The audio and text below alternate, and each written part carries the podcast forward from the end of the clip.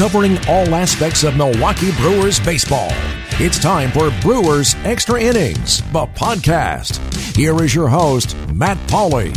It is time for another edition of Brewers Extra Innings, the podcast powered by W T M J Mobile. My name's Matt Pauley. We're with you for another week's worth of talk about the Milwaukee Brewers. A couple featured guests on this week in our social media conversation. Kyle Lobner is going to join us. You read him in the Shepherd Express, also uh, over at the Timber Rattlers website.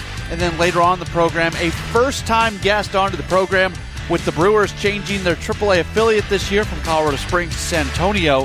Uh, I guess they didn't change it. Colorado Springs lost triple A baseball and it went to San Antonio and all that sort of stuff. But uh, either, no matter how you put it, the Brewers have a new triple A team in San Antonio. Their broadcaster, Mike Saeger, is going to join us for our uh, Down on the Farm conversation, and that's going to be coming up in just a little while as well. A couple housekeeping items to get out of the way here, as we always do at the top of the podcast. If you want to uh, get in contact with me, best way to do so is via Twitter. Find me at Matt Pauley on air, M A T T P A U L E Y on air.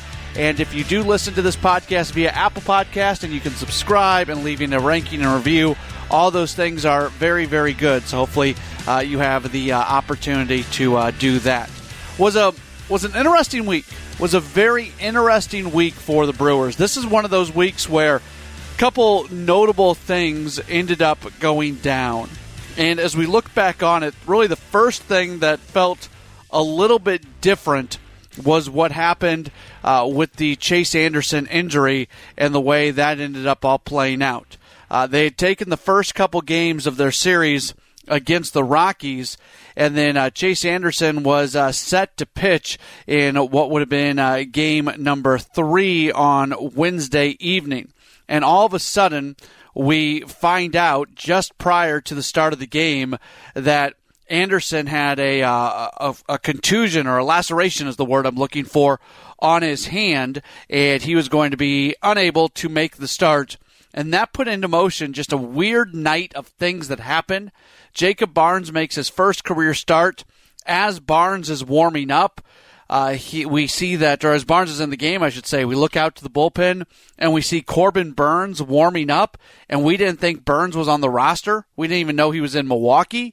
Turns out uh, they were able to make a roster move just prior to first pitch, putting Anderson on the injured list and activating Burnes. They had brought Burnes back from triple A San Antonio with the idea to activate him the next day for him to be in the bullpen, which was a bit of a different uh, plan than we'd heard. Everything the Brewers had said previously Previously was that they were going to stick with Burnes as a starter. That's where his future was, and not that that's not where his future is now, but the idea of him being a bullpen pitcher again was uh, completely taken off the table, and evidently the signing of Gio Gonzalez and what goes along with that created an opportunity for them to bring him back and put him in the bullpen and hope that uh, he makes the team better that way. So just everything that went down, from the injury to Burnes getting activated to people not even knowing why he was in Milwaukee to his role changing, uh, that was an odd turn of events. And then you want to talk about odd things happening. That absolutely is one of the many words you could use to describe what happened on Saturday night as the Brewers and the Mets play eighteen innings. An eighteen-inning contest, one eight, eighteen innings, uh, something that had never happened in the history of Miller Park. It was the longest game in terms of innings ever played at Miller Park. The Brewers were able to uh, score a couple runs in the third, and they were not heard from again until the eighteenth inning. And in that uh, eighteenth inning, they put up two runs after the Mets had scored a single run in the top of the eighteenth. The game-winning run, or the game-winning runs, or the tying run and the winning run, uh, were driven in by Ryan Braun, who had six hits in the game, uh, basically jumped his batting average about forty points over the co- course of that contest with those six uh, hits. And over the three games where he had multi-hits going, uh, the two games leading up to Saturday's contest, he was able to uh, raise his average close to seventy points. Just some craziness going on there. And s- kind of lost in all that, in what happened is the Brewers were able to sweep the Mets. And the Mets aren't a very good team. I'm not, I'm not trying to sit here and say that they went out and, you know, they they were able to sweep a team that's going to win the World Series this year, because that's not going to happen. The Mets aren't a great team. But something that did happen over the course of the three games is they were able to sweep the Mets. They didn't give up a lot of runs. Starters pitched well. The bullpen had a, a nice performance. The team E R A really dropped significantly. It went from five twenty to four seventy-nine. I'm not going to tell you a four point seven nine team E R A is a good E R A to have, but that's a significant drop. And there was so much worry about Brewers pitching, and rightfully so. Uh, it wasn't performing at a high level, and there were guys who were getting beat up pretty good on too normal of a basis. But the Brewers also had played the toughest schedule in all of Major League Baseball. I always say you can only play the schedule that the schedule makers give you. And more often than not, I'm saying that in regards to a team having a lot of success against maybe some not-so-great teams. I'll say that as well when you're playing against a lot of really good teams. You play the schedule that's given to you. And whether you're performing well or not performing well, using the schedule as an excuse isn't something that I love to jump to. But there's no doubt that who the Brewers are playing and how often they were playing the exact same teams, see the Dodgers, see the Cardinals, uh, was that that had an impact on the pitching. It's not the only reason they had the elevated E R A. I'm not making excuses for them, but it plays into it. It, it played into it. At the end of the day, you still need to execute your pitches. You still need to be successful. They weren't able to do that. But during the series against the Mets, they started to do that a little bit more. And we spent a ton of time talking uh, on, on my post-game show on W T M J, on social media. Uh, I think we touched on it on this podcast last week, if I remember correctly. It's all kind of a blur, about Chris Hook. And my question continues to be, and he's the Brewers pitching coach if you're not familiar with him, and a lot of people uh, don't like him because of the numbers that are being put up. And I just I continue to think that that's not a fair stance right now on Hook. I don't think there's enough data to be able to really judge him, because everybody's judging him against Derek Johnson. And Johnson was did a really good job. In no way am I trying to discount how good of a pitching coach uh, D J is. He's a fantastic pitching coach. But Chris Hook might be a fantastic pitching coach as well. And there's different guys. That's the big thing. The only way you can really compare uh, Chris Hook and D J, and this you can't actually do this, but I'm trying to make a point here. The only way you could really tell what impact and which one is better than the other would be able to go through all of last season or any season and then hop in the DeLorean and go back in time and remove Johnson and place Hook in and see what kind of results those same guys have. And and clearly that, that's not possible. It's uh, Back to the Future isn't real.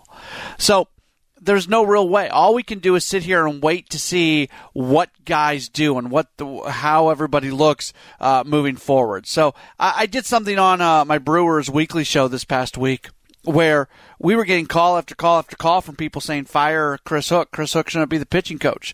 Biggest mistake ever made was uh, losing uh, D J.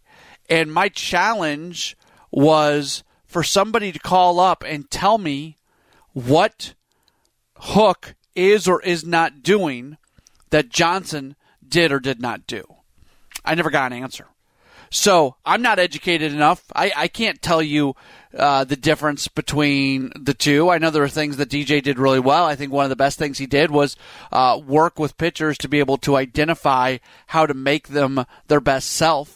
That was something that was really cool about Derek Johnson, but Chris Hook might be able to do that as well. We're still learning about him. And so far from the crowd, for the, the, the fire Chris Hook crowd has not yet given me the differences between him and Johnson. All they've done is focus on the results of this year with different guys and in different circumstances. And it's just not a fair thing to do. It's not a it's not a fair thing to do at this point in time. I do think I do think there is some uh, some credibility. Some and, and look, they're about to play the Nationals in a three game series. If they lose two out of three or get swept or something like that, we can probably back off the statement that I'm about to make. But I do think there is something to be said that winning that game on Saturday night in eighteen innings, teams have galvanizing moments. Teams have you. There are seasons where you can look back at a single game, a single week, a single occurrence, and say that was the thing that really propelled the team moving forward. And I don't know if that Saturday night game is going to be that or not, but it certainly feels like there's a possibility that it could be.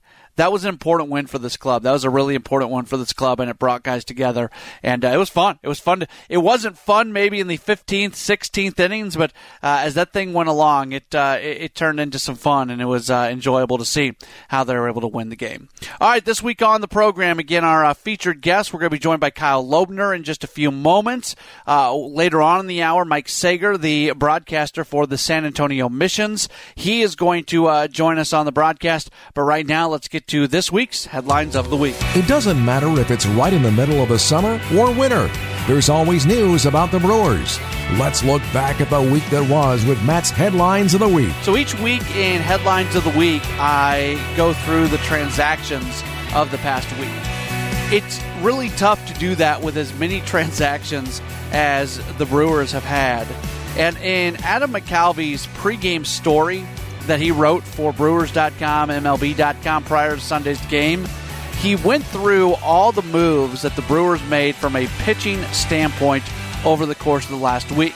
Uh, the, the big thing in the story was Burt Smith getting his uh, contract purchased and being added to the forty-man roster and being brought up from triple A San Antonio. Smith was three and one with a one point three seven E R A for the Missions, and Uh, I think we might see him pitch on Tuesday in a starting role. I don't know. We still have not been given, as I record this on Sunday night, we have not been given a starting pitcher for Tuesday.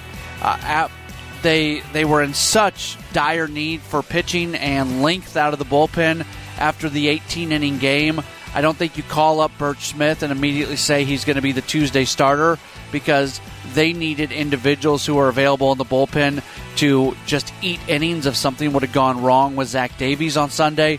Well, Davies ends up going uh, seven-plus innings, and they were fine. They only needed an inning and a third out of the bullpen. They got one out from Matt Albers. They got three outs from Josh Hader, and that kind of resets the bullpen into a much better place. So Smith was available. The fact that he was not used on Sunday maybe sets him up to be the starting pitcher on Tuesday. He had been starting at San Antonio, so certainly a chance that he's going to be uh, in that role. But I'm going to read this again. And it's from, uh, I've read this a few times. I read this on the postgame show on Sunday. I tweeted this out as well because I just think it's incredible what the Brewers have done in terms of transactions with pitchers over the course of the last week and a half. And instead of me trying to tell the story, I'll just let a talented writer like Adam McAlvey tell it, and I will read it, and you can uh, see this for yourself in Adam's story at uh, M L B dot com. Uh, in the last nine days, the Brewers formally signed Gio Gonzalez, reinstate Junior Guerra from the bereavement list, send Freddy Peralta on a rehab assignment and bring him back, place Chase Anderson and Aaron Wilkerson on the injured list, call up Jay Jackson, Donnie Hart, Corbin Burnes, Adrian Hauser, and Burt Smith, send down Jackson, Hart, uh, Taylor Williams, Jacob Barnes, and they designate for assignment Jake Petruszka, Alex Wilson, and Jay Jackson. And just my own note on that, Petruszka and Wilson both clear there with San Antonio. Uh, Jackson is going through that process as we talk on Sunday night. That's an incredible, that's an incredible list of transactions for a team to have. And for the Brewers to continue to win games when that's going on with your pitching is pretty, I'm just using the word incredible over and over and over. I need to increase my vocabulary, but it's it's good stuff. And I think it's credit to Craig Counsell that they're continuing to win baseball games, that they're four games above five hundred as of Sunday night uh, with that sort of carousel going on uh, on this roster. It's uh, it's pretty incredible, and kudos to the Brewers for being in a, not maybe not for being in the position that they have to do that, but you can't. There's some circumstances that you just have to deal with. You can't do anything uh, once they start going into place, and the fact that they have continued to play at a, at a pretty solid level uh, with all that happening is uh, is a credit to uh, the team and the credit to uh, manager Craig Counsell.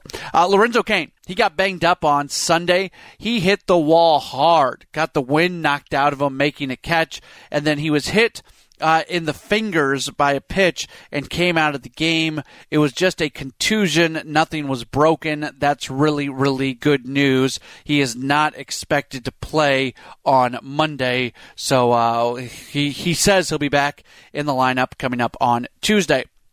Brent Suter was back in the house. If you were watching uh, any of the games on Fox Sports Wisconsin, you certainly saw him. Right now, Suter is continuing to go through the rehab process, and uh, that is being done in Arizona. But something the Brewers are doing is they're going to bring their uh, rehabbing players into Milwaukee to just be around the team uh, for a few days here, a few days there. So Suter moved his rehab to Milwaukee. He'll head back to Arizona at some point. We'll see Corey Knebel. We'll see uh, Bobby Ball as well as uh, they will join the team just to uh, keep everybody kind of uh, together.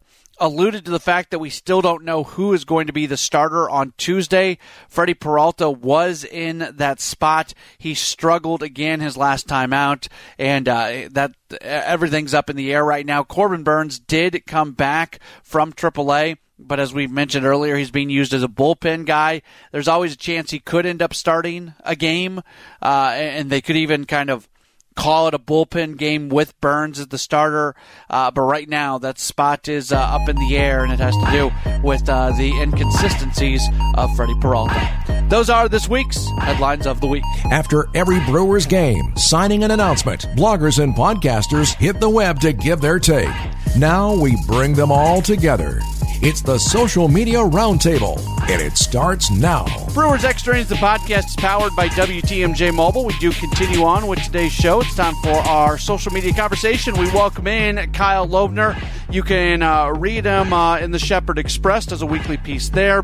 You can read him at the uh, Timber Rattlers uh, website with his uh, weekly Frosty Microbrew. And, of course, follow him on Twitter at ByKyleLobner. Lobner is L O B N E R. Yeah, I got that right. All right, Kyle, I, I spelled your name correctly. Now let's bring you in. How are you doing? I'm doing great now that you spelled my name correctly. How are you? I'm good. That's the uh, that's that's the standard that we're setting. If I can spell your name correctly, I am in uh, I'm in good shape. Let's um let's start with the big question. Did you make it through all eighteen innings of Saturday night's Brewers Mets game?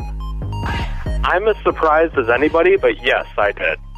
Um, I, I was starting to, to get tired, starting to drift a little bit around the, the ninth inning, actually, because uh, I'm getting old, and so I go to bed pretty early now. Uh, but no, I, I made it through all eighteen innings, and so I, I did get to see just kind of an array of fascinating performances for this Brewer team.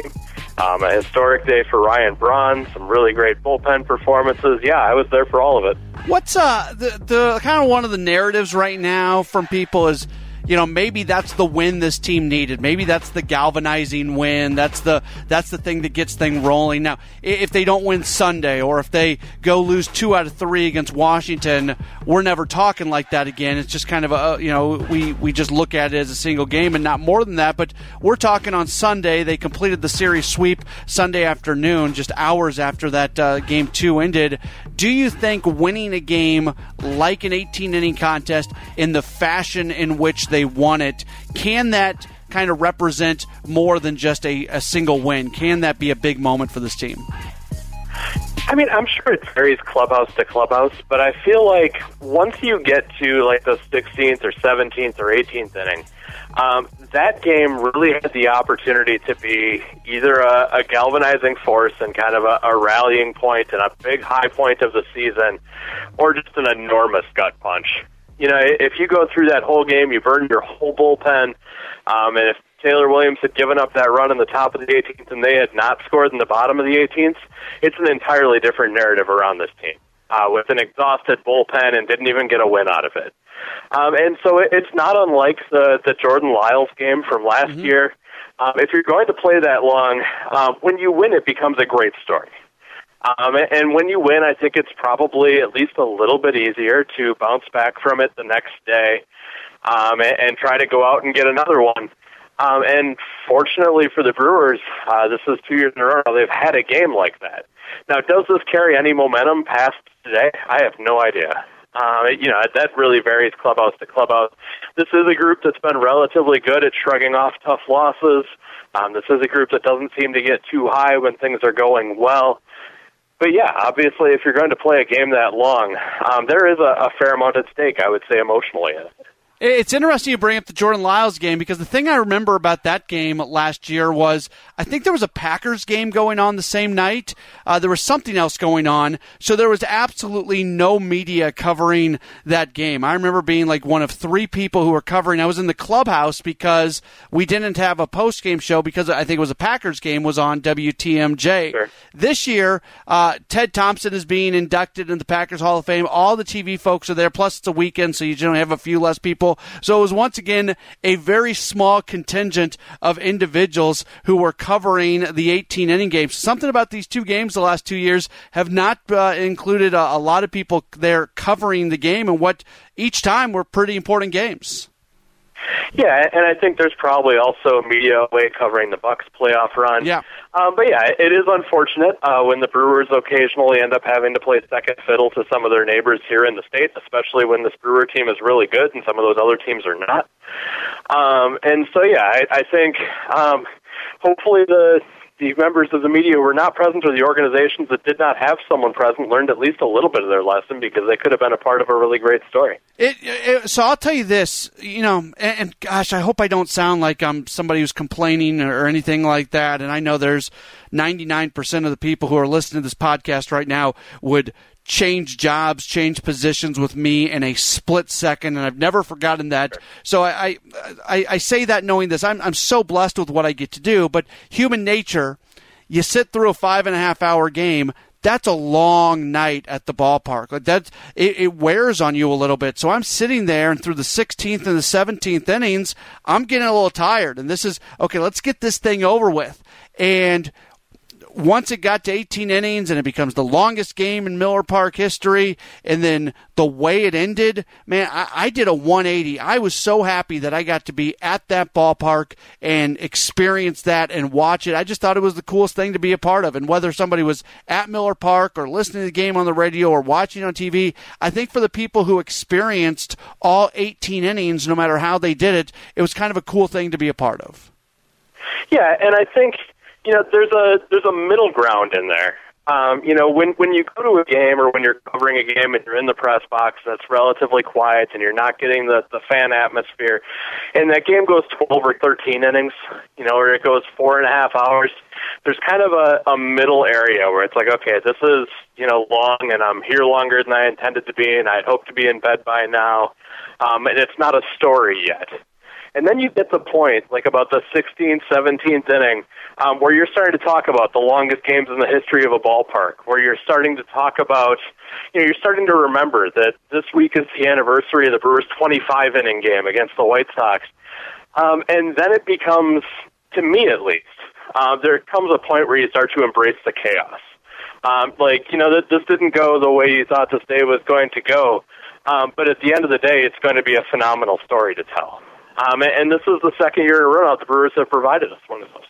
Then the next day, on Sunday, Zach Davies goes out and throws seven and two-thirds innings on a day where there was very little bullpen support. Manager Craig Counsell, prior to the game, openly spoke about the fact that Uh, Davies was going to be asked to do more, and he was going to be pushed more than they normally push a starter, and he steps up in a big way, throws more pitches than he's ever thrown in his career, started an inning when he was already past uh, one hundred pitches. And I'm not trying to make too much of something, and, and you know, sometimes you get uh, you make the story too big, but from a From like a standpoint of a baseball standpoint, also from just a standpoint of being a good teammate and being a good man and all that sort of stuff, like Zach Davies had his teammates' backs, and that says something about Davies as a guy as well. I was so impressed from so many levels with what Davies was able to do on Sunday. Yeah, I, I think it's possible that one of the more undercovered stories of this Brewer team this year is the fact that Zach Davies has really stepped up this year. Uh, when you look at how he started each of the last two seasons um, and, and the work that he kind of had to do to get to being a productive pitcher, for him to come out and have a great start to the season, uh, I think is a thing we probably don't talk about often enough. That Zach Davies, who is still a relatively young guy, is starting to turn that corner, or at least maybe starting to turn that corner from a guy where you don't know what you're going to get uh, to one of the more reliable Brewer pitchers. Um, and we saw something today that we don't see a lot. with young pitchers anymore. We do not see guys asked to go out and throw as many pitches as he did. We very rarely see Zach Davies expected to face, you know, all the way through the third time through the order, much less the fourth. Um, today, on a day when the Brewers needed him to do it, he went out and he did a great job with that.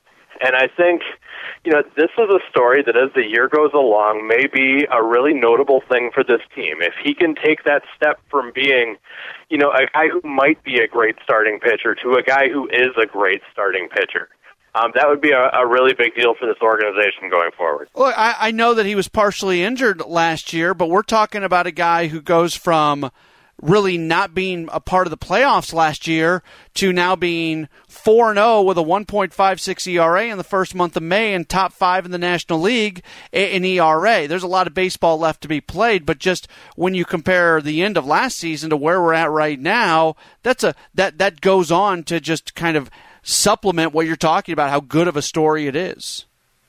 Yeah, and I think, you know, when you see a guy who was who pitched as much as Zach Davies did both three years ago and two years ago, then he has a year like last year uh, where he just cannot get healthy. Um, he's not tremendously effective when he does pitch. The Brewers have to go long stretches of time without him. There's a direction that story usually goes, and it's not this one. Um, so for him to come out and have a really great start to the season, for him to come to spring training really ready to go, Um, and for him to be one of the driving forces behind why this Brewer team has been successful over the first month plus is a, a really great story. And like I said, I don't know that we talk about that enough. And he, I was talking about this with Craig Counsell on my post-game show on Sunday.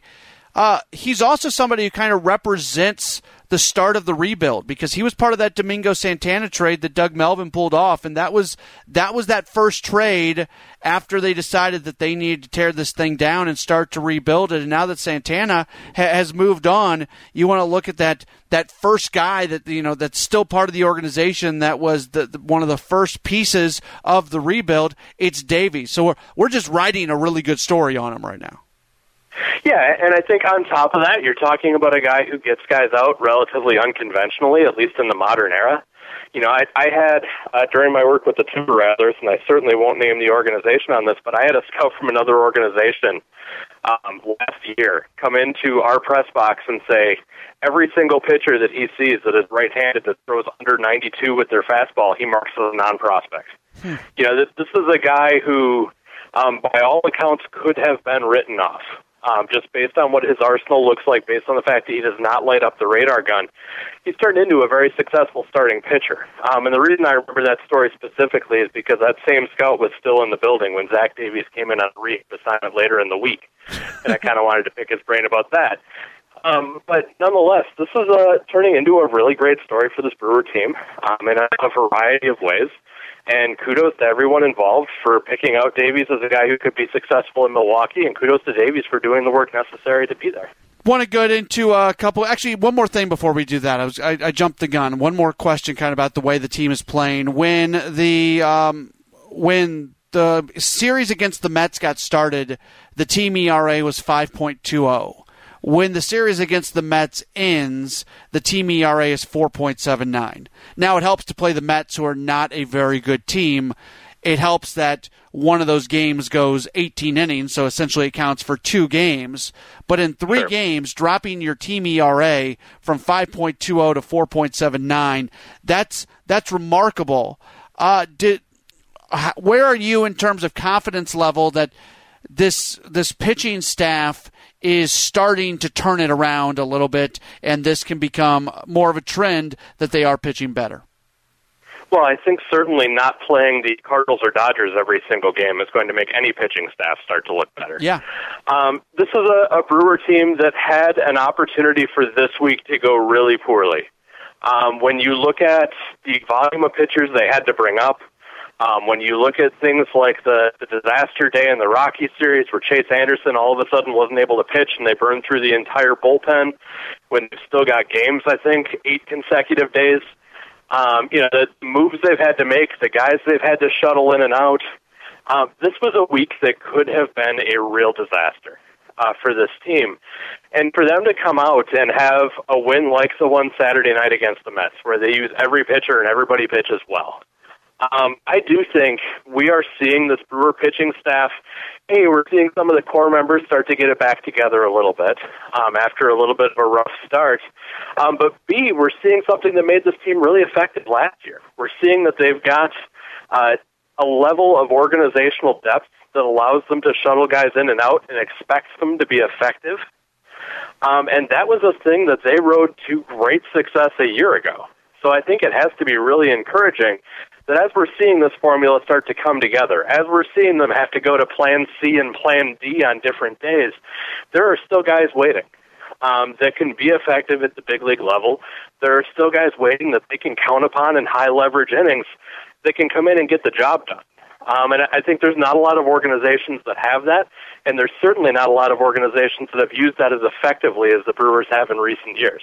I've already read this paragraph from an Adam McAlvey uh, at M L B dot com piece that came out prior to the game on Sunday, but I'll read it again because I think it's just it, it's remarkable. The Brewers have liberally made use of roster moves for several years, but circumstances have demanded a new level of activity in the past nine days. In that span alone, the Brewers have formally signed Gio Gonzalez, reinstated Junior Guerra from the bereavement list, sent Freddy Peralta on a rehab assignment and brought him back, placed Chase Anderson and Aaron Wilkerson on the ten-day injured list, called up Jay Jackson, Donnie Hart, Corbin Burnes, Adrian Hauser, and Burt Smith, sent down Jackson, Hart, Williams, and Jacob Barnes, designated for assignment Jake Petrushka, Alex Wilson, and Jay Jackson. That's a week and a half of moves involving pitchers. Kyle, that for, for Craig Counsell to manage through that kind of movement in the bullpen and for them to p- pull off what they did in the last week and a half and still be above five hundred, this is uh, this is incredible to see what's happening. Yeah, I mean, certainly this wasn't exactly the plan. um, I, I don't think Craig Counsell and David Stearns ever intended to have you know, seventeen pitching moves or whatever it was in a span of nine days.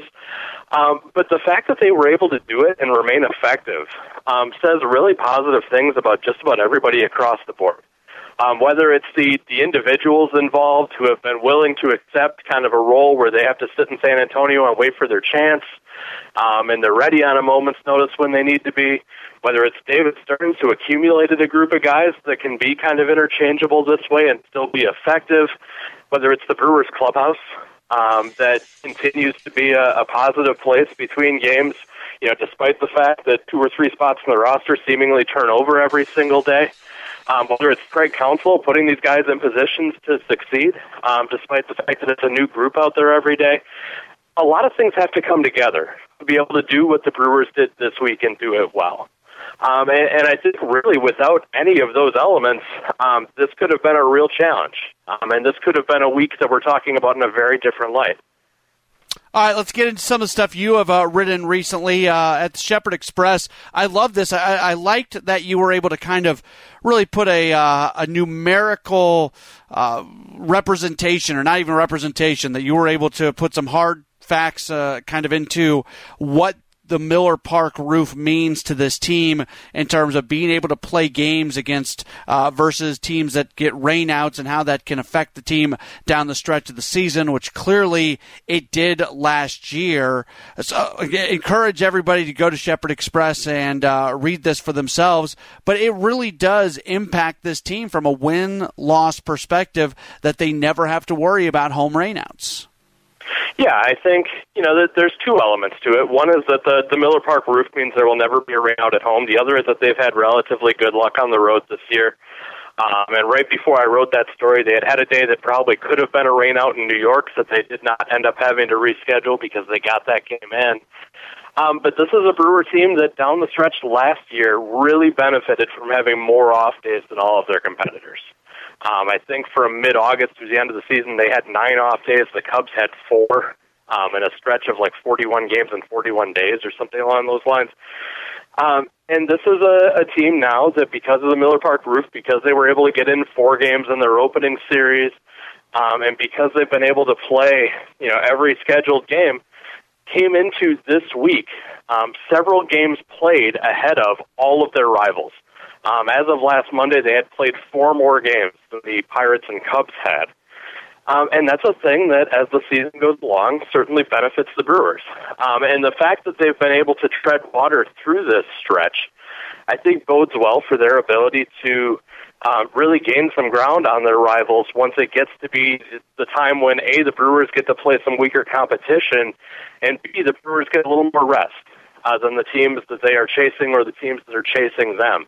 Um, so this was a big storyline down the stretch in twenty eighteen, um, and I was happy to get the opportunity to note that it's becoming a story already in twenty nineteen.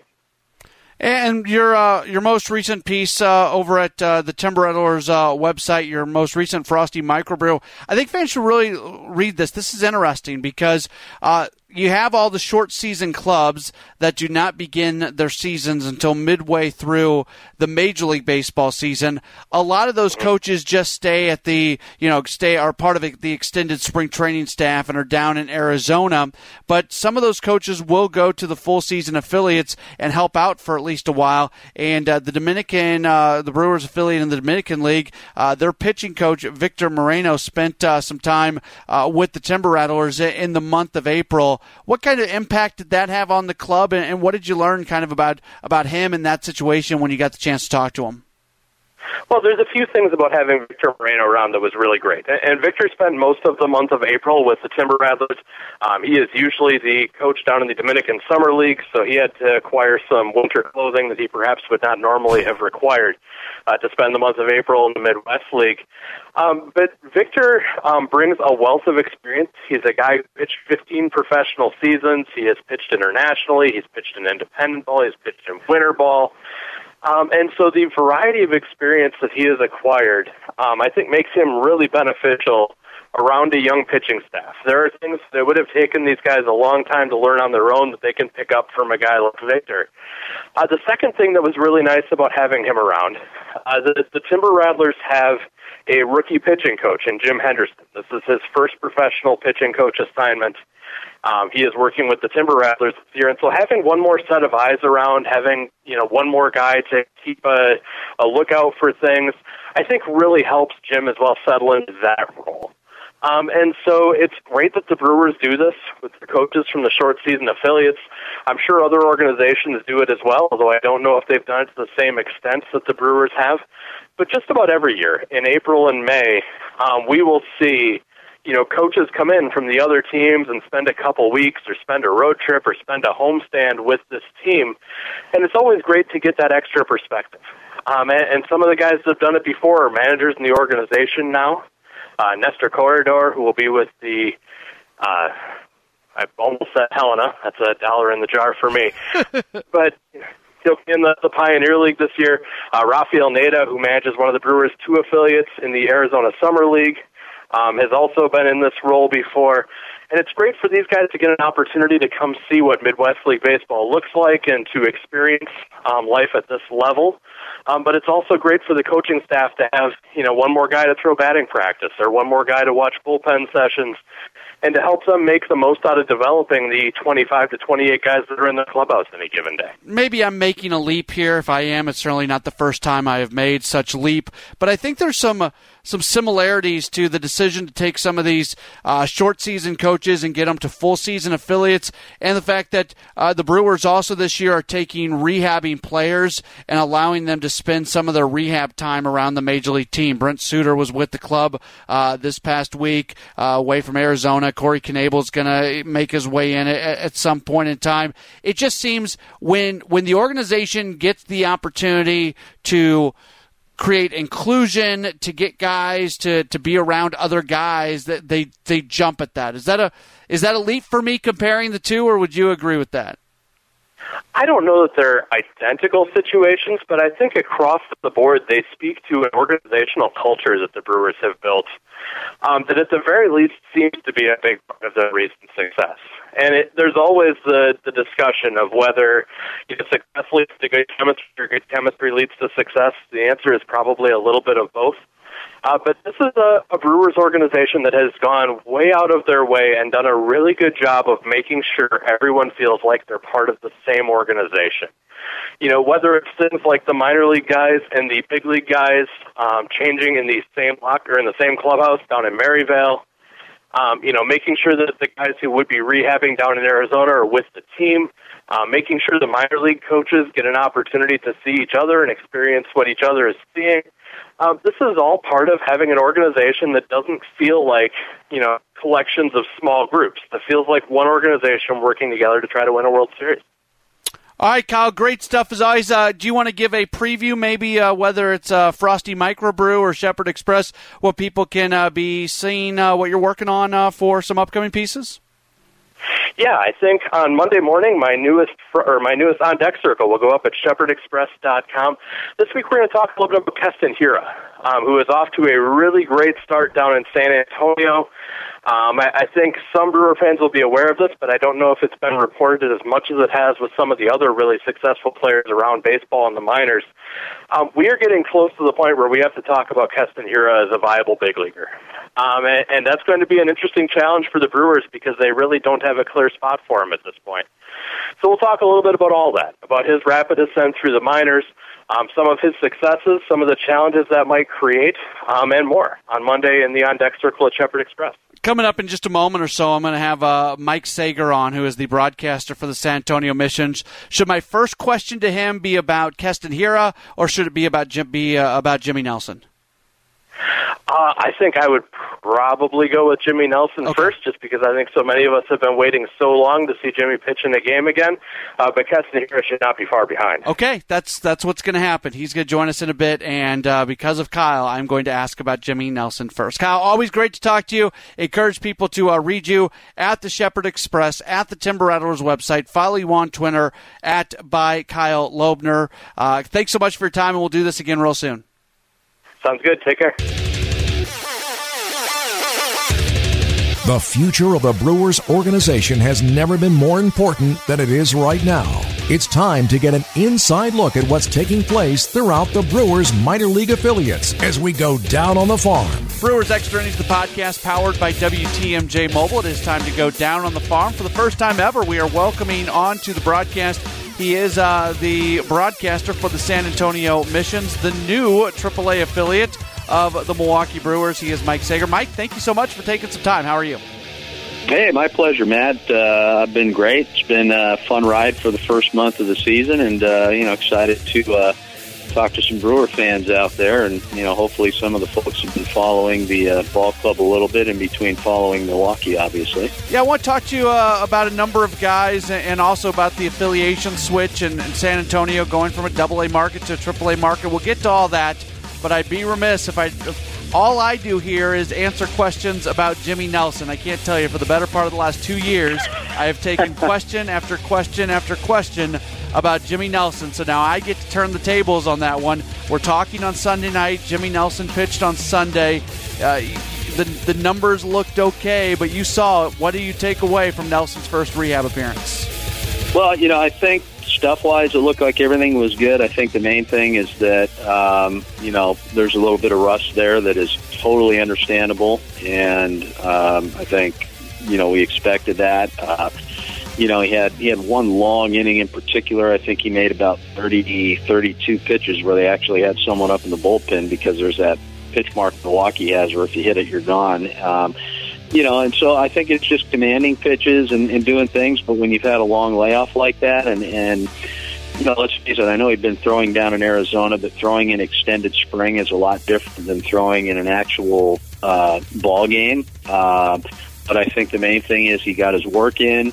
Uh, you know, he was able to throw all his pitches. Uh, he had some he had some innings there where he looked he looked pretty good, and I think it's just a matter of him getting, you know, several more starts under his belt to uh, kind of get back into game shape, if you will, for lack of a better word, and and uh, shake off some of the rust.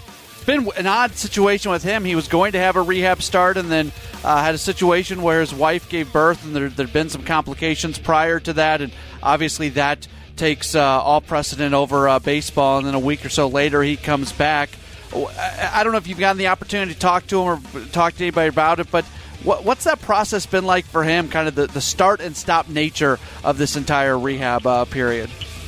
Well, you know, I, I have not actually gotten a chance yet to talk to him because he was supposed to pitch for us actually a week ago yesterday. Um, and then, obviously, uh, he and the wife, you know, they had the twins, so he had to jet out of town. And he just got back into town, so I have not uh, really been afforded the opportunity to, you know, go down and, and talk to him, you know, introduce myself and shake his hand. But, you know, I would imagine, I mean, baseball players, it's they're all routine-oriented. You play this game every day, and, and you got your little routine. So I'm sure part of part part of the process for Jimmy, I'm going to guess, is just kind of getting back into the flow of that routine and doing his thing. And I know he's got a phenomenal work ethic, um, you know, and he's, you know, one of those guys who, you know, puts uh, he's very serious about what he does in between starts and on game day. So I think it's just, for people like that, it's just getting back into your routine, uh, getting comfortable with it. Um, you know, it seems like obviously there's no problems with the shoulder that I'm, you know, that I'm aware of. I think that's all fine, and and just getting the repetitions. I mean, that's what baseball is. You need reps, whether you're a hitter or a pitcher, and um, I think he's going to be fine. I mean, I have no idea how many starts he's supposed to make here. I'm not sure if he even knows or if Milwaukee knows. I think. Uh, How he feels and his performance will, will dictate a lot of that. I mean, we love having him, but obviously I know if you know he can get back to twenty seventeen Jimmy Nelson, I mean, the Brewers could use that uh, like in a heartbeat, you know, that as well as I do. So uh, we'll enjoy him while he's here. But, you know, I don't know. Like I said, I haven't had a chance to talk to him yet, and I, I hope to here in the, you know, next couple of days when I actually settle down and Uh, have some time. We've had some bad weather, and we had a suspended game Friday, and we just got in, you know, flew, took a, you know, middle of the night or, you know, four a.m. flight or whatever it was from Iowa to get here, and then had a suspended game, and then made it up today. So it's kind of been a whirlwind for me. I, I haven't really been able to get down to the clubhouse and, and spend much time talking to guys the last couple of days just because it's been a crazy schedule. You mentioned whirlwinds, kind of that for the organization. Last year, first we found out Colorado Springs would not be a triple A market. There's dominoes that fall. The P D Cs being signed last year, it ends up that uh, the Brewers stay with the, the Sky Sox organization, but they move to uh, San Antonio, where there had already been a double A team in the Mission, so you already had uh, a business operation there, which kind of stays put, but uh triple A baseball, new new organization. Can you just kind of take me through this entire process and what it's been like for uh, the Missions to become a triple A team and become a Brewers affiliate?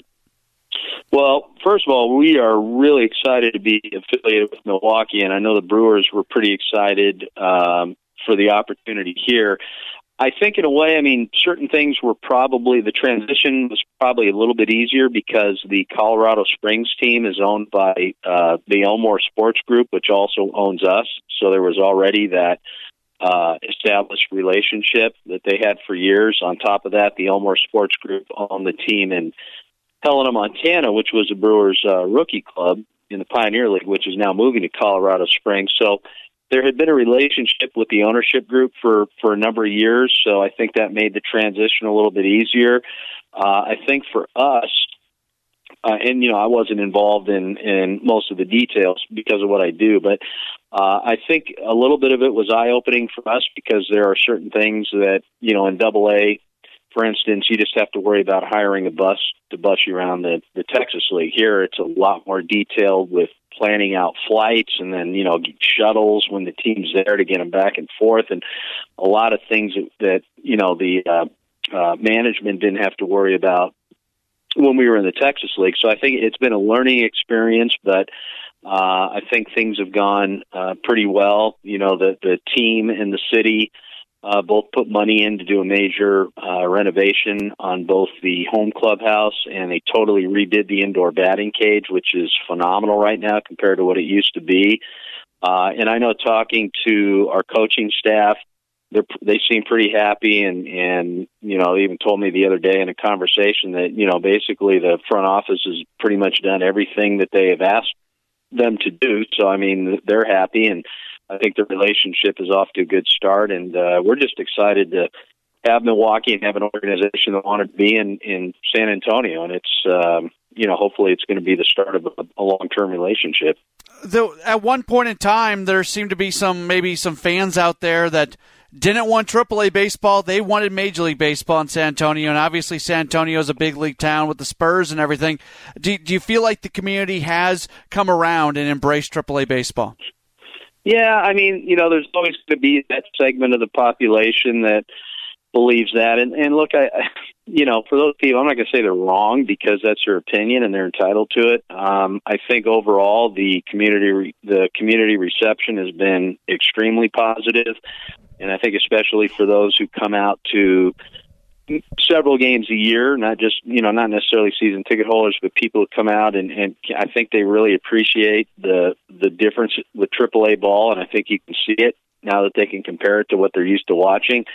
Um, look, I mean, San Antonio is a major market, but it's not – I think that what a lot of people out here miss who think that, hey, this should just be, you know, plop a major league team in here, there's a lot more that goes into it than just the size of the population. Um, you know, I mean, there's a long list that major league teams would look at. I think at this point in time, San Antonio is just not quite a major league market. It doesn't check off all of the boxes. Yeah, it's got a huge population. That's part of it, but there's a lot of other things that go into the equation. I think the day will come where San Antonio will be a viable major league market, but I think that in order for Major League Baseball to work here, you got to be able to tie in the corridor between here and Austin and kind of make it convenient for both cities to support a major league team, because I don't think San Antonio alone can support a big league team. But I think if you put it in an area between San Antonio and Austin that's convenient for people to get to, as that corridor continues to grow, now you're talking about a situation where it could work. But I, you know, I still think that's personally fifteen, twenty years down the road. And I know, you know, Major League Baseball talking about expansion, I think Montreal would be at the top of the list. I know Portland's already got a group together mm-hmm. up in, uh, you know, Portland, Oregon. I know uh, Charlotte's an attractive market. Uh, you know, Rob Manfred, the commissioner of baseball, has already talked about internationally, you know, maybe going to Mexico. So, honestly, if Major League Baseball expanded, say, in the next five years, I don't think San Antonio would be on the list. I think there's other cities that would be more attractive to Major League Baseball for various reasons, but I think San Antonio one day will be a viable market. But uh, getting back to what you said, I think from what we've seen through social media and from, you know, just the attendance numbers, I think for the most part the community is pretty pumped up about triple A baseball. And, you know, you've got guys who, and not just for us, but the teams we play, I mean, there are guys who've had substantial big league time to where people who at least follow Major League Baseball a little bit can come out and say, oh, yeah, I've, I've heard of that guy. Um, whereas in Double A, you know, like we had Fernando Tatis Junior last year, phenomenal player, right? He's, you know, I know he's on the I L San Diego, but when the season started, no one, most of our fans had no idea who he was. He was just another Double A guy. But now you're talking about guys who have been to the big leagues, to people who follow baseball can go, oh, yeah, I remember seeing him when I went to a Ranger game last year. Yeah, I remember seeing him play. So it, it, it is definitely a big difference. Keston Hiura putting up big numbers. So we're getting to the point where there's probably going to be clamoring. Some fans are already clamoring as we uh, cross past the, the Super two, which I don't think we're quite to yet. Uh, there's going to be even more fans clamoring for him to get to the big league level. I know it's just a, a month or so of baseball, but what have you seen so far from Keston Hiura? Well, Keston can hit. Okay, there's, you know, that was never a question. Uh, he can flat hit. Uh, You know, it's it's funny because about half of that, he, he uh, I think he's leading the P C L now in extra base hits, uh, twenty-three or twenty-four off the top of my head, and about half of them have gone the other way. Uh, first part of the year, uh, first couple, two, three weeks, he was doing a lot of chasing. Uh, I think it was just, you know, there's a learning curve when you get to triple A. It's a, it's a different level. Uh, Rick Sweet, our manager, has been the Brewers triple A manager for, what, the last six years, I think it was. I mean, he told me at the start of the year, he says, look, in my opinion, triple A is the biggest jump a player's ever going to make. He goes, if you can, if you can make it in triple A, you're almost always, not always, but most of the time, you can at least make it in the big league. It's not necessarily going to be a superstar or an all-star. So I think Keston was going through some of that, but you can see now he's becoming a little more selective at the plate. He's not chasing pitches he was uh, earlier in the year. Uh, he's been on a roll uh, last ten games or so in particular with uh, you know, hitting and, and extra base hits. I think, you know, defensively there's still work to do, and I think the main reason he's down here, and uh, I believe, you know, uh, Craig Counsell said it, Stern said it in spring training, they want to see him be able to do things, certain things at second base consistently, and he needs the innings. And I think what fans don't understand is just because a guy might be hitting three fifty doesn't mean he's necessarily ready for the big leagues. You know, it's like if you took a souffle out of the oven a half hour earlier, would it really be as good? Eh, probably not. You need to You got to give it a little bit of time and make sure that he can do things consistently, because with any player in the minor leagues, there's a lot of guys who have the talent and are just as talented as guys in the big leagues. Some maybe even have more talent. The difference is being able to do something consistently every single time. And that's why guys are in the minor leagues. And until they can prove that, they're going to be here. That being said, I think Keston is going to be fine. He's made some really nice plays at second base. And uh, I think down the road, uh, you know, fans in Milwaukee are going to love him because a kid, it, he can flat hit. It's, you know, he's he's got a gift that I wish I had. He uh, the the team acquires David Freitas and uh, a veteran catcher, a really good insurance policy to have at triple A. Jacob Nottingham is there as well, and we'll talk more about Nottingham in a moment. But uh, Freitas, from an offensive standpoint, putting up big numbers, hitting three sixty-eight. I have to assume he's doing a pretty good job uh, defensively as well. Uh, what has his impact been on this club? Oh, he's been tremendous. You know, he's, uh, I don't know what his exact numbers are, but he's, uh, I think he's hitting like high three hundreds with us. And, you know, he just, he, you can tell looking at him and his approach at the plate that he's a guy who's been playing this game for a while. You know, he's got forty, forty-five big league games of experience under his belt, but just his approach at the plate, uh, the way he goes about his at-bats, you know, he had a great A B the other day in Iowa. Uh, team lost the game, but uh, I think at the time it was about the seventh inning, and uh, it was either tie game or, or we had just scored a run and had a guy in scoring position. He came up in a spot where, like in my mind, I'm thinking, okay, I've been so used to watching double A hitters, and a lot of them will go up there and just swing away trying to hit it out. Infield was in. He took just a beautiful, nice, short, uh compact opposite field swing, boom, hit a ground ball. They got through the right side for an R B I single. And I thought, that is a professional at bat. That's a guy who's been around a while and knows what he's doing. Uh, Freitas has always been a guy who's gotten on base. Uh, he's hit well, especially at the triple A level. He's a veteran. Uh, catching wise, I think, you know, he and Nottingham have kind of been shuffled back, flip, flip-flop between first base and catcher. Uh, you know, I think Freitas was, was acquired as a depth piece, you know, in case they need him in the big leagues. Uh, but I, he's a, I think he's a great guy to have around. And, you know, he's another veteran who I think, because we have a lot of young players on this team for a triple A team, I think having a guy like Freitas and, you know, like a Saladino and a Spangenberg, it's a nice combination to have for some of those younger guys who are just getting their feet wet at triple A. But Freitas has been a tremendous addition for this team. Everybody keeps an eye on Corey Ray, and he hasn't played in a while. He got injured, and then uh, I know birth of a, a child, I believe, has happened recently. Uh, his offensive numbers not great so far. What's the uh, should he be back in the lineup soon? What's what's his status here at the moment? Yeah, well, he came off the I L, and he was supposed to be in the lineup on, uh, I guess it was Friday, our first game back home after the Iowa series, and then it was uh, actually we had him on the pregame show, and then not long after that he found out his, his wife was, it's like, hey, get back home, our, our son is coming. So he had to, you know, jet back to Arizona. Uh, he had been on, he had, uh, I guess, hurt a finger in spring training, and then uh, uh, mid, mid-April when we were in Memphis, he made a diving uh catch in the outfield and kind of re-aggravated the injury, and they thought, you know, let's just I L him to make sure the thing totally heals. Uh, he had actually, uh, it was probably his three or four games before he went on the I L, he started coming around a little bit, uh, and I think, again, for him, this is a kid with a ton of talent who's getting his first taste of triple A, and there's that uh, natural learning curve Uh, that everyone goes through, and, it, and it's, you know, it's a steep curve when you get up to this level, but he started showing some signs of coming around.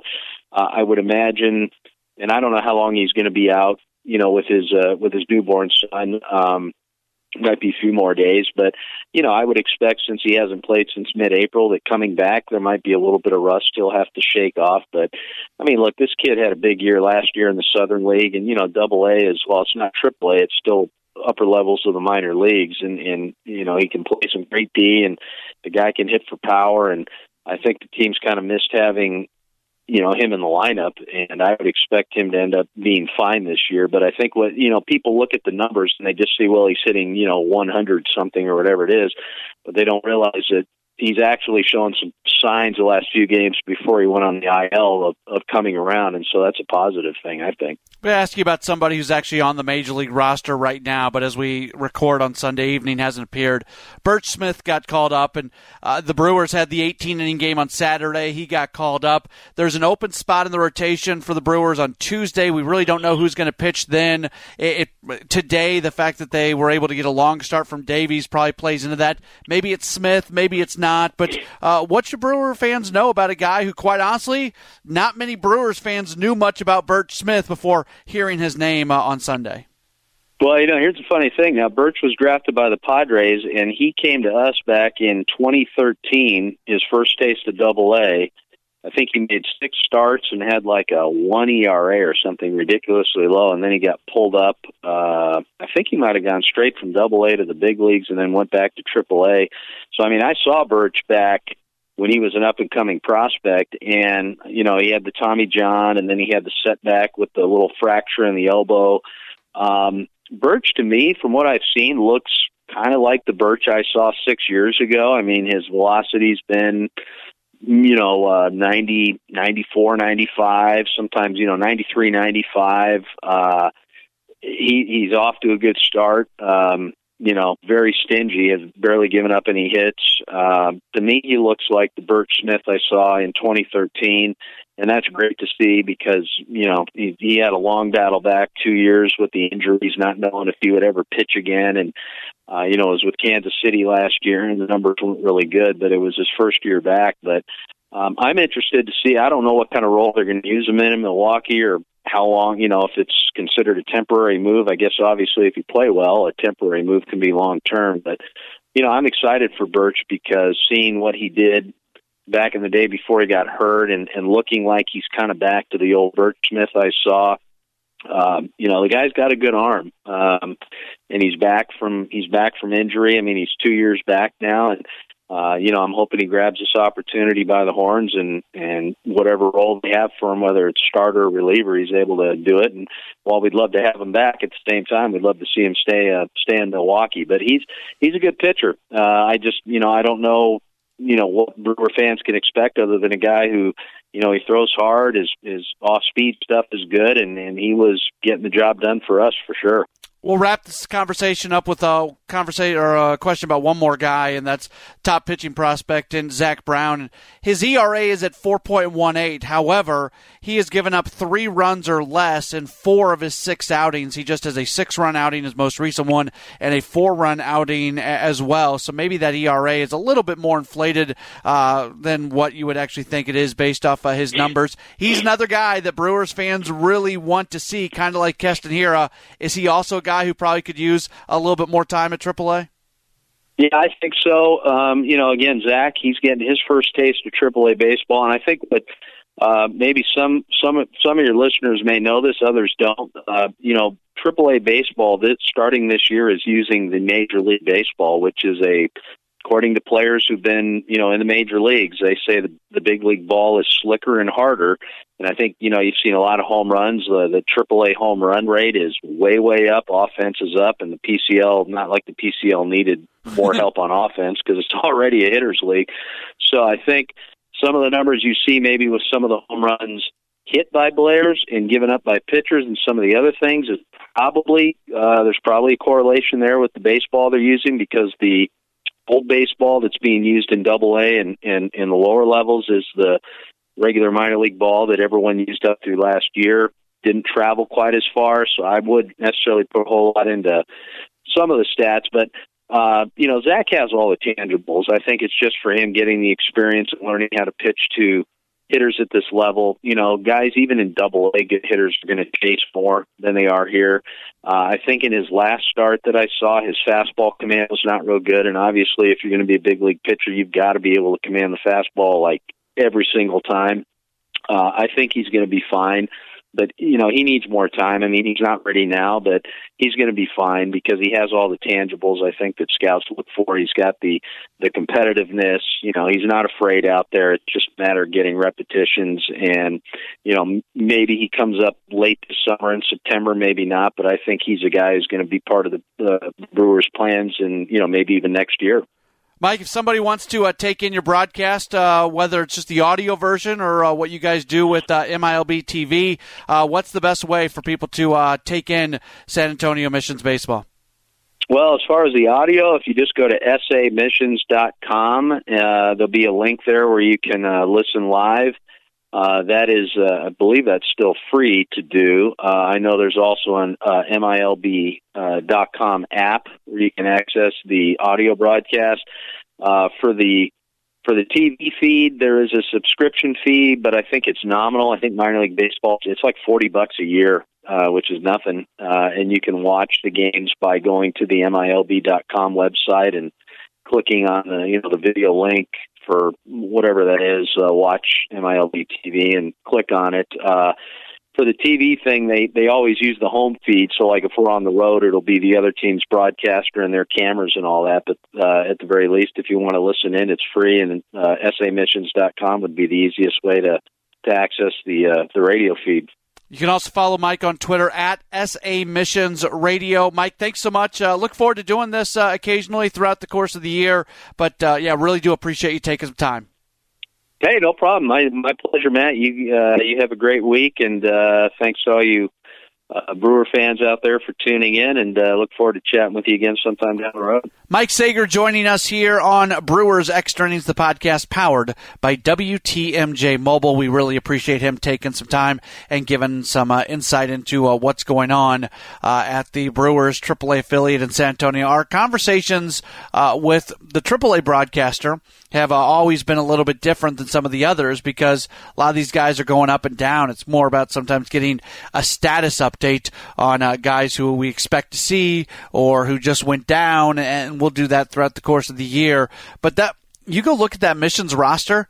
We didn't get into all of them. We kind of, uh, you know, you have a finite amount of time uh, that, that I'm going to ask from folks, but uh, that's filled with. We're we're going to be. We're, we have a lot of guys to talk about in future conversations with uh, with Mike Saeger because there's a lot of thirty guy, thirty man uh, or top thirty uh, prospects at San Antonio. That is what I'm trying to uh, spit out here as we start to come to the end of this podcast. I'm telling. I'm still having the after effects of the eighteen inning, five and a half hour game. It was really Really odd leaving the ballpark after I think we uh, wrapped up the postgame show at about one o'clock in the morning, and uh, it did not feel like that much later that we were walking back in for Sunday's afternoon uh, game. But that's all right. That's fun. It was. That's what it, it's. You experience those things over the course of a baseball season, and uh, don't take that as me complaining. Take that as me sitting and saying it was just different. It felt kind of weird, and uh, that's okay.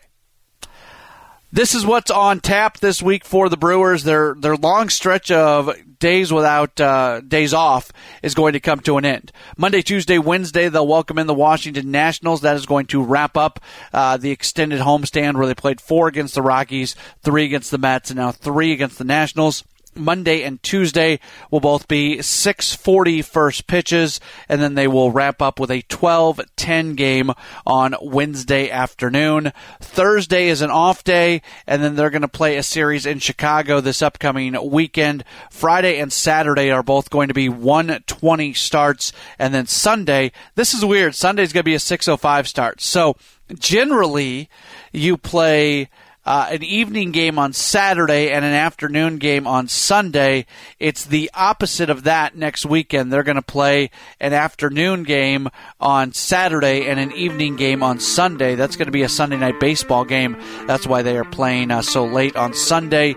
Uh, but that's going to be uh, what's coming up. And then they'll head to Philadelphia for a four-game set against the Phillies. Just a reminder for you, if you tune in to W T M J looking for the Brewers and you hear Bucks playoff basketball, you can switch on over to sister station ninety-four point five E S P N F M, and you'll find the Brewers game there. And not only that, we've got the Brewers Extra Innings postgame show on ninety-four point five E S P N F M as well. I've mentioned this before, but I'll mention it again. In previous years, and all my in all my previous years uh, doing the postgame show, when we have moved a Brewers game to ninety-four point five F M, whether it was because of Bucks playoffs or whether it was a Packers game, it was a country station. So the idea was just get that game on and then get it off, and uh, you'll uh, just do it as fast as you can. New ownership, new uh, new everything, and a new station, and the fact that that is now a sports station And we do do the post-game show on ninety-four point five F M uh, after the games that air over there, which makes me happy because I like doing the show as often as possible, and we are now doing it more often there. So good stuff all the way around. All right, that's going to do it for this week's edition of Brewers Extra Innings, the podcast powered by W T M J Mobile. Uh, appreciation going to both of my guests this week, Kyle Lobner joining us, and uh, Mike Saeger, the voice of the San Antonio Missions. We look forward to talking to you again next week for another edition of Brewers Extra Innings, the podcast powered by W T M J Mobile. Thanks for listening to Brewers Extra Innings, the podcast. Matt will be back next week with another episode. For all the latest Brewers news, keep listening to A Home of the Brewers. News Radio six twenty W T M J.